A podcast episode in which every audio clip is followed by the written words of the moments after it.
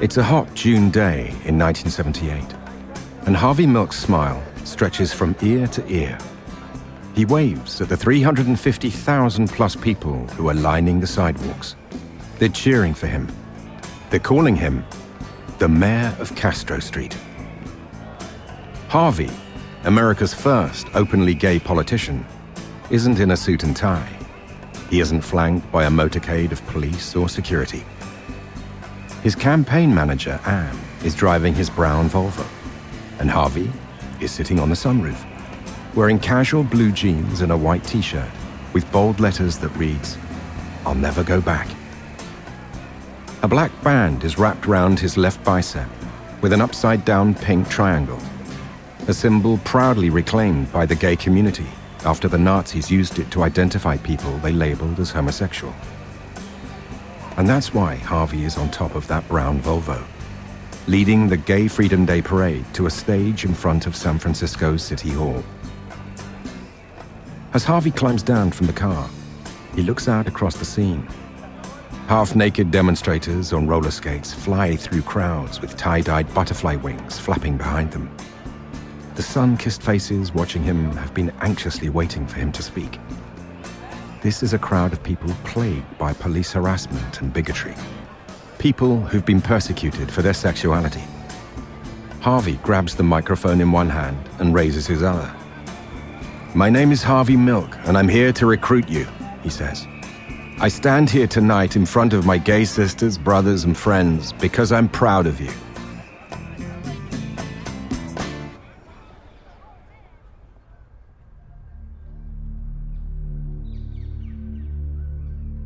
On the other side of town, in the southeast part of San Francisco, there's a working class neighborhood that's sometimes hard to find. The houses are small, narrow, and well kept. And inside one of them, City Supervisor Dan White rubs his sunken eyes. He hasn't been sleeping. As a result, the Vietnam veteran has developed some bad coping habits. He's abandoned his regular exercise routine and has been binging on Twinkies and Kool Aid. He rarely shows up at his City Hall office these days, and he's become skilled at avoiding his constituents. The Gay Freedom Day parade hasn't drawn White from his cocoon, but he knows it's going on. All too aware of the movements of Harvey Milk as he ascends the political ladder. Working in government was meant to provide Dan with a sense of fulfillment and pride. But ever since Harvey Milk stabbed him in the back and voted in favor of allowing a juvenile rehabilitation center to be built in his district, he's been besieged with problems. Problems he doesn't feel equipped to solve. A hard knot of anger and frustration squirms in his belly. It's all Harvey Milk's fault.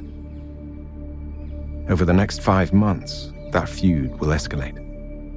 In fact, it will end up with Dan White pulling the trigger of his gun and shooting his nemesis, Harvey Milk, nine times.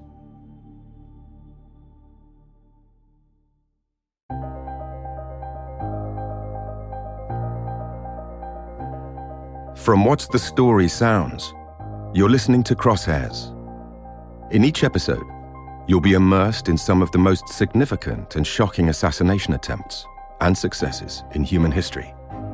From meticulously planned hits to killings gone wrong, and the moments in time which led to murder. So train your ears and listen as we walk you towards the moment where victim and assassin collide. This is Crosshairs, Episode 3 Harvey Milk.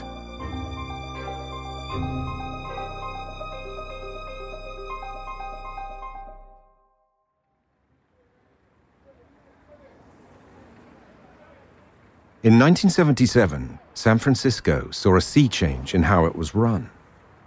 Across the bay, voters approved a ballot measure that would enable supervisors to be elected by district instead of a citywide vote. For the first time, neighborhood activists had a chance to unseat the well financed and well connected politicians who had run the city for decades.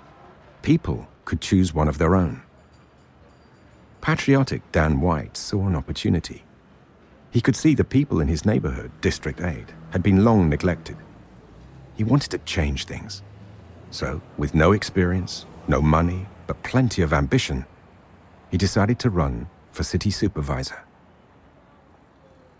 He was labeled as a defender of the home, a man who could protect family and religion against homosexuality, pot smokers, and cynics. Could he be the face of San Francisco's new, fresh politics? Harvey Milk had attempted to run for city supervisor a few times without success. He'd moved in the political sphere for nearly a decade, and he had gained a lot of attention and community support. He was openly gay, at a time when no other politician was. And while his sexuality shouldn't have made him stand out, in 1970s America, it did. So in 1977, he decided to return to the campaign trail and try again. This time, he expanded his reach beyond the gay community, and he made promises to reform the tax code to boost industry, create low income housing, and establish daycare centers for working mothers promises which won him even more support. Dan and Harvey appeared together on a number of local talk shows while they campaigned. There were multiple seats on offer for the role of city supervisor, and they were asked if their differing views would create a clash or bring about revolution. In public, they praised each other. Even in private, Harvey told friends he thought he'd be able to work well with Dan. And when it came to election night, all of the campaigning and hard work paid off. Dan won District 8, thanks largely to the votes from colleagues in the fire department, and gave up his well paid job to earn just $9,600 a year. What Dan didn't know was that in 70s San Francisco, politics was considered a blood sport. The job of city supervisor required cunning in a cutthroat environment of hidden motives and deception. He had no idea what he was getting into.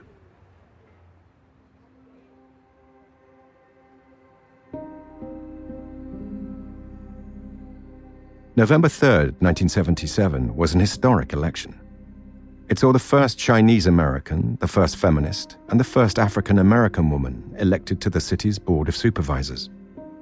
And then there was Harvey Milk, who finally succeeded to become America's first openly gay elected public official.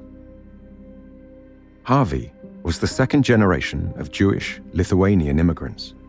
His grandfather had built the largest department store in Woodmere, Long Island, and helped establish the local synagogue. Growing up had been challenging. Harvey used humor to battle ridicule for his protruding ears and big nose and he knew from a very early age he was gay. When he was 14, he came out to his parents, and they never spoke about it again. As such, Harvey lived a very conservative life and made sure his sexuality never intersected with his family or work. But now, he found himself on a prestigious and seemingly progressive board of 11 city supervisors, one of five newly elected members and their sole focus was to support their own neighborhoods, the very people who had voted them into office. A few days later, Harvey sat down at his kitchen table with a cassette recorder, a microphone, a stack of blank tapes, and a yellow legal pad. Each page was filled out in blue ink from top to bottom, margin to margin on both sides. Harvey was no stranger to death threats and bigots, but his new responsibility as city supervisor has made him an even bigger target. So, perceiving danger, he taped a detailed political will and memoir of his life for use in the event that anything tragic should happen to him. Into the small microphone, he utters the words If a bullet should enter my brain, let that bullet destroy every closet door. Harvey knew that to keep his position, he needed to stay in the public eye he needed noisy headlines and noisy policies. His first was a tactical maneuver to gain popularity and hopefully gain support for his passion project a bill to ban discrimination in employment and housing based on sexual orientation. This was revolutionary and would be one of the nation's strongest gay rights measures to date if it passed. Harvey also wanted his staff to remember why they were in City Hall, to remember their mission and why it was so important, to remember the threat that homosexuals faced and the difference that Harvey and his team could make. So each week he chose a piece of homophobic hate mail or a death threat and pinned it to the bulletin board. There was no hiding from the abuse. In Harvey Milk's world, it was about confronting the hatred.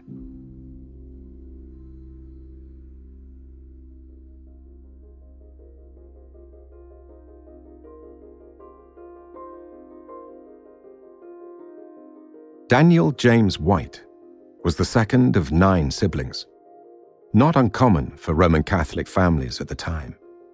In high school, he was athletic, popular, but he also had a temper. He was expelled in his junior year for violence, but still managed to graduate as valedictorian of his class, the highest academic achiever. He wasn't a stranger to adversity and hard work, and he'd proven that throughout his career. Now here he was, ready to get stuck into his new role too. But where would he fall on issues of homosexuality? Dan had been voted in by his district, who had certain expectations.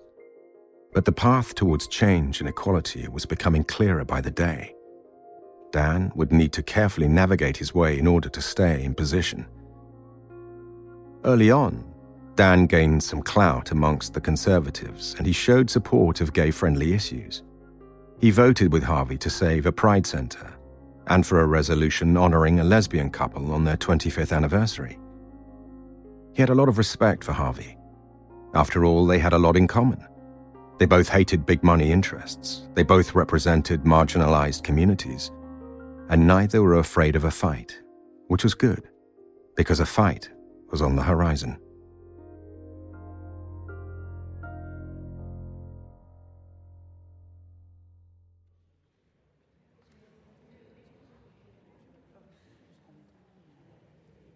Harvey Milk's bid to ban discrimination on the basis of someone's sexuality was put to a vote among the Board of Supervisors.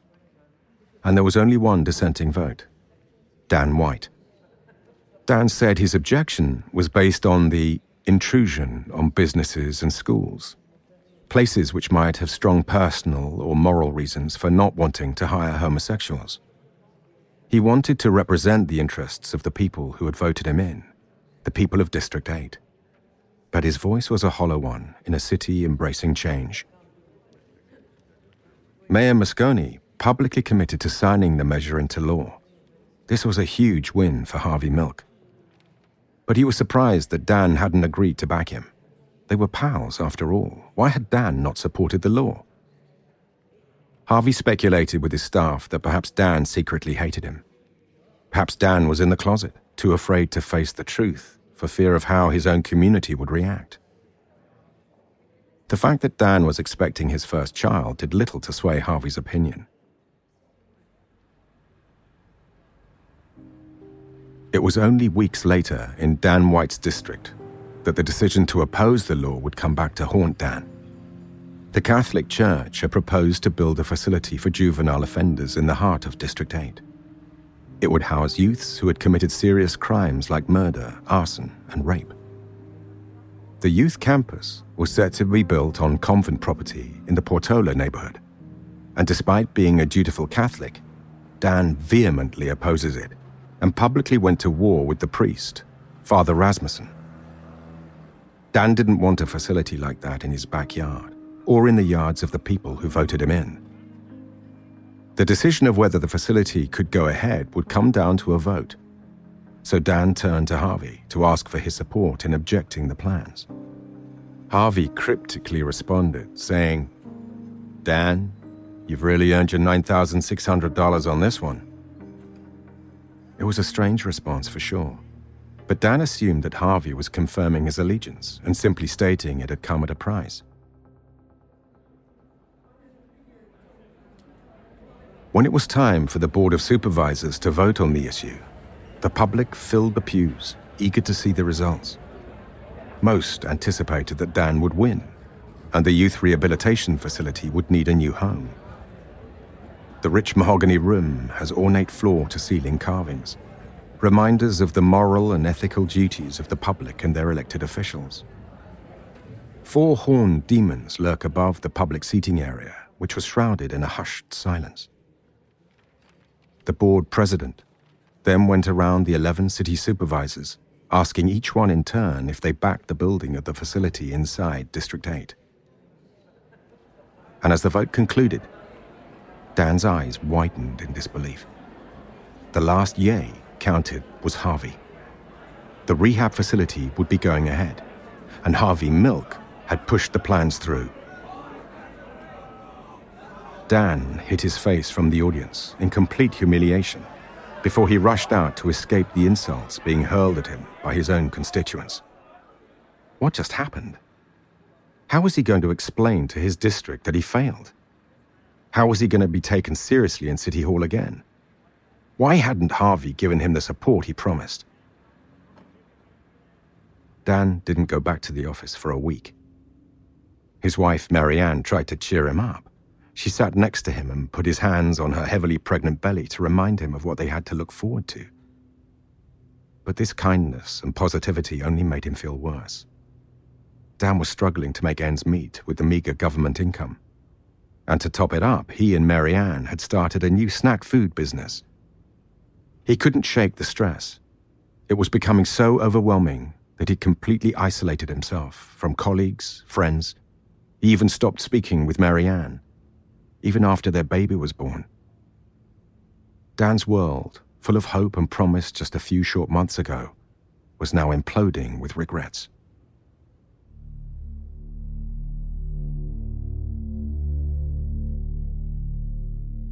California State Senator John Briggs had spent the summer campaigning hard across the state for his Proposition 6 ballot initiative. This ballot is intended to prevent those who support gay rights from working in public schools, the very thing that Harvey was trying to eradicate. Similar legislation had successfully passed in Florida, Oklahoma, and Arkansas. Outraged, and determined the same wouldn't happen under his watch. Harvey mobilizes with several other activists to counteract the homophobic movement.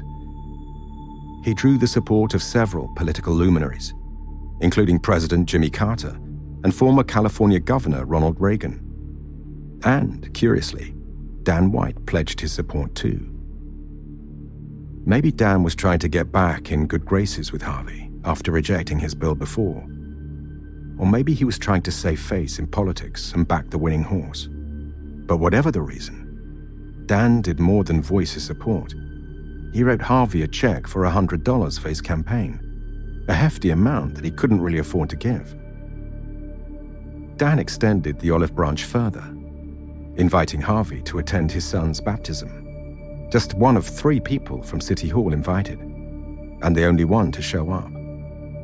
On November 7th, 1978, Harvey's message of hope was heard by the crowds, and Proposition 6 was defeated by more than 1 million votes. Harvey was on cloud nine.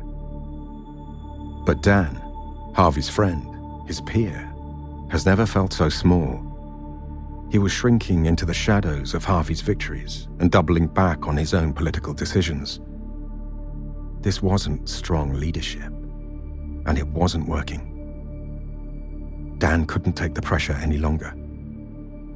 On November 10th, Dan walked into the mayoral office and, without telling anyone, handed in his letter of resignation. But when Dan got home later that day, his phone wouldn't stop ringing. Upset constituents, friends, and old colleagues wanted to know if the rumors were true. Was Dan giving up on them? Was he really quitting? The calls and well wishes lifted Dan's mood a little Maybe he was helping, he thought. Maybe they really wanted him to stay. Maybe he should stay. Dan decided then and there to ask for his job back. Everything was going to be okay. Nobody said a career in politics would be easy.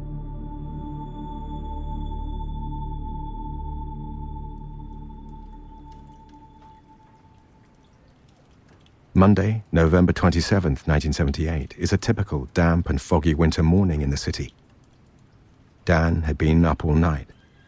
but not because of the baby in the next room. He'd learned from a radio reporter that Mayor Moscone was set to announce his replacement at 11:30 a.m. that morning. Dan hated driving, but he had to get to City Hall and talk to the mayor before it was too late, before it was irreversible, before someone new had taken his job. So he calls his legislative assistant and asks her if she can pick him up.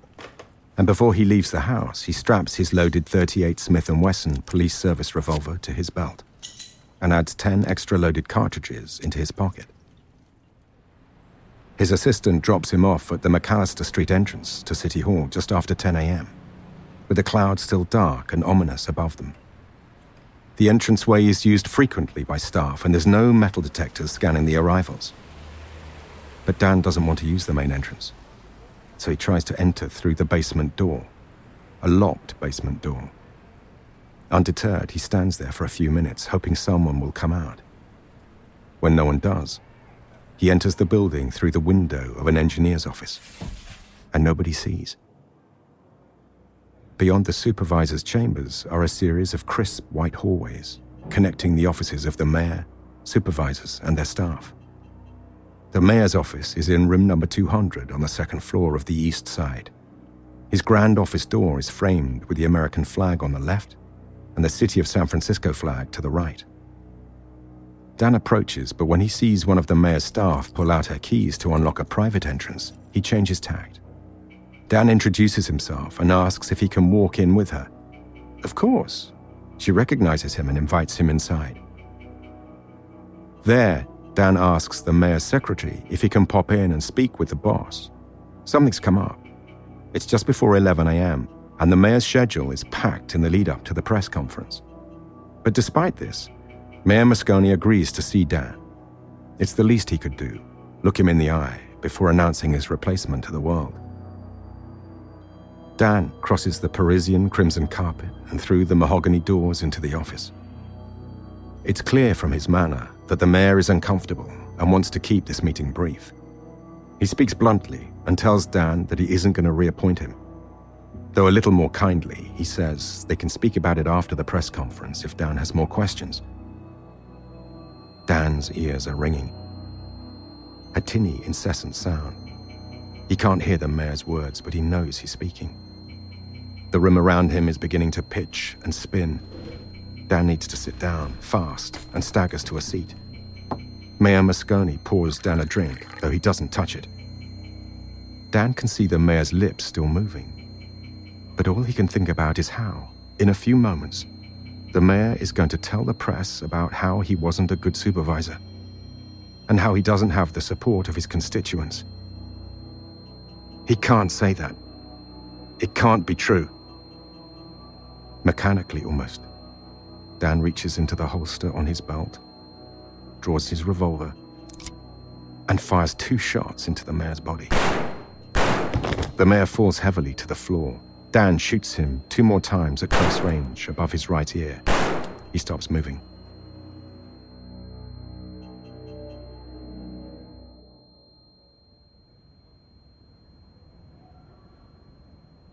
The ringing in Dan's ears has lessened. He slowly makes his way to a door at the back of the room, reloading the gun with the extra rounds from his pocket. Walking down the stairs, Dan sees one of Harvey's aides across the hall.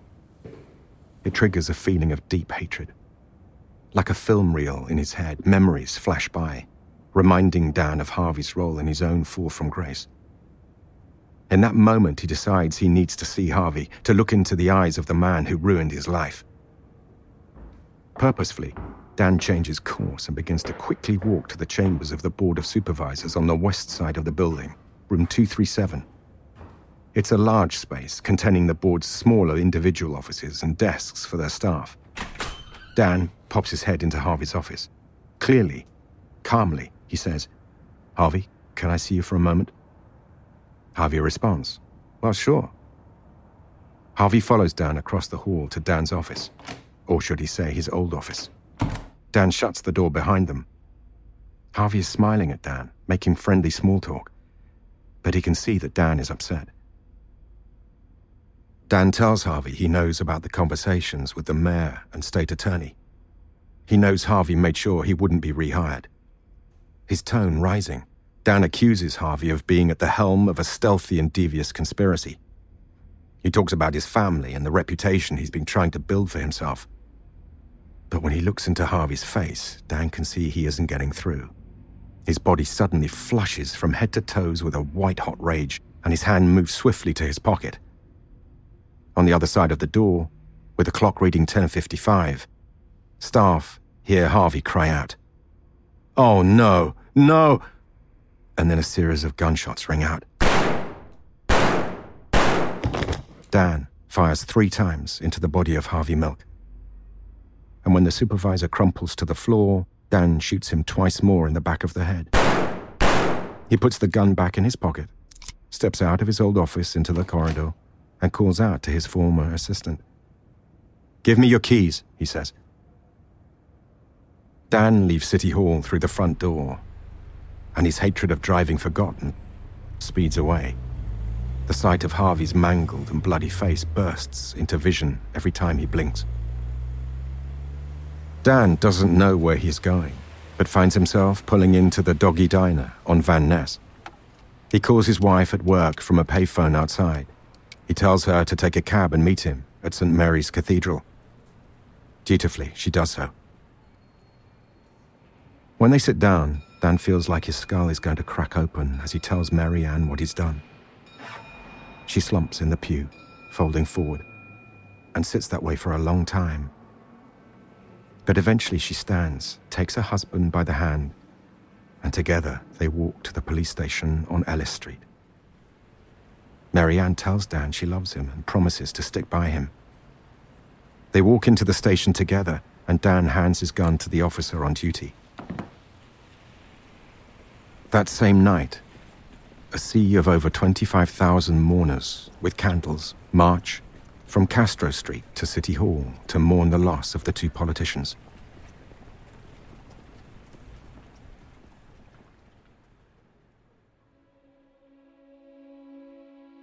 Dan White's trial opened on May 1st, 1979.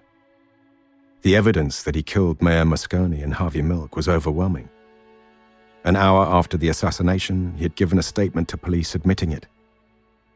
Dan's attorneys didn't want to dispute the actions, but they did challenge the motive. They argued this wasn't a first degree murder because Dan White was unwell. Forensic psychiatrist Martin Blinder testified that Dan was suffering from continual depression. And after 36 hours of deliberating, the jury seemed to agree announcing that they found Dan White not guilty of first degree murder, but instead guilty on two counts of voluntary manslaughter. But this is not the end of our story. Far from it. Once word of the verdict spread, Harvey Milk's friend and aide, Cleve Jones, organized a peaceful protest. He was horrified by the outcome. Were the lives of those men not worth more? By the time the protest had made its way to City Hall, they'd grown to 5,000.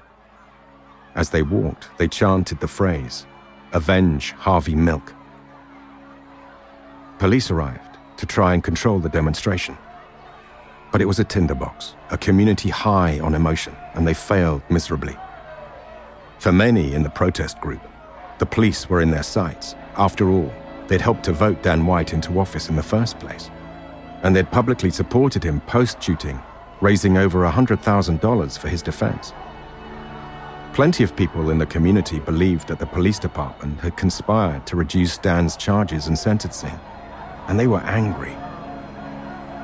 And while the police had been ordered to simply hold the crowd back, some officers began attacking the protesters with nightsticks. Chaos erupts. The crowd becomes a sea of punches and screams which echo around the entrance of the city hall. Cars are set on fire and bricks fly through windows. After three hours, officers move in to quell the rioting for good. Tear gas canisters land among the fighting, sending demonstrators and police running in different directions, coughing violently. 59 officers and 124 protesters were injured in the riot, with about two dozen arrests made. In retaliation, several police officers gathered on their own to raid the Castro neighborhood. They swarmed into an unsuspecting gay bar and began to smash everything in sight. They shouted anti gay slurs and eventually turned their attention to attacking anyone who happened to be out on Castro Street. The dream Harvey Milk had for equality and acceptance now seemed further away in his death than it ever had during his life.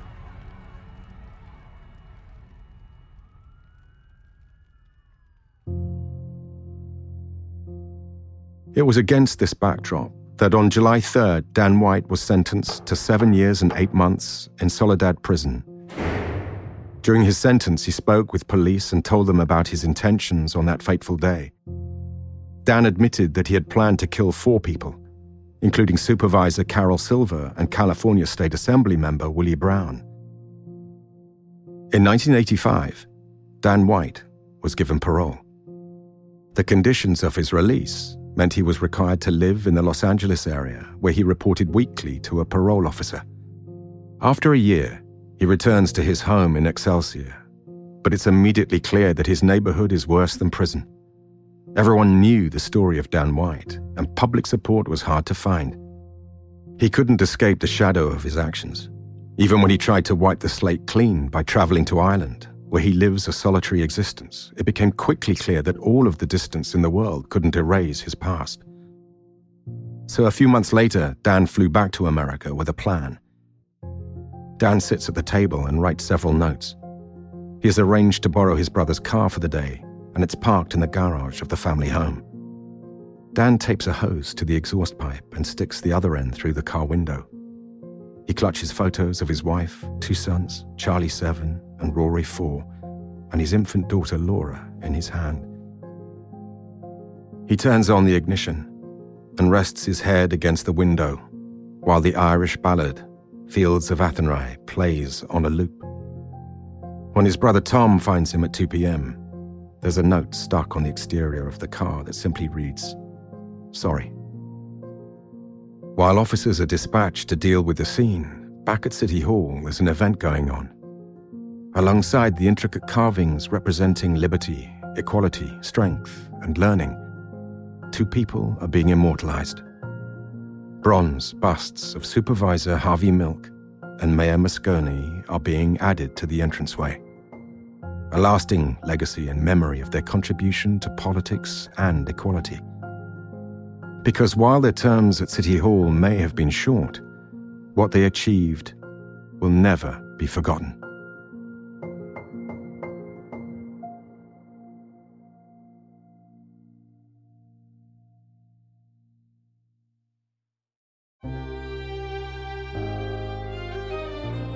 Crosshairs is a What's the Story original podcast series. It's presented by me, Jonathan Guy Lewis. Sound design by Tom Bruins. Our music is supplied by KPM. If you've enjoyed listening to this episode, please give it a rating and review. There's a new episode of Crosshairs every week. And if you can't wait for that, why not check out more What's the Story content at www.whatsthestorysounds.com.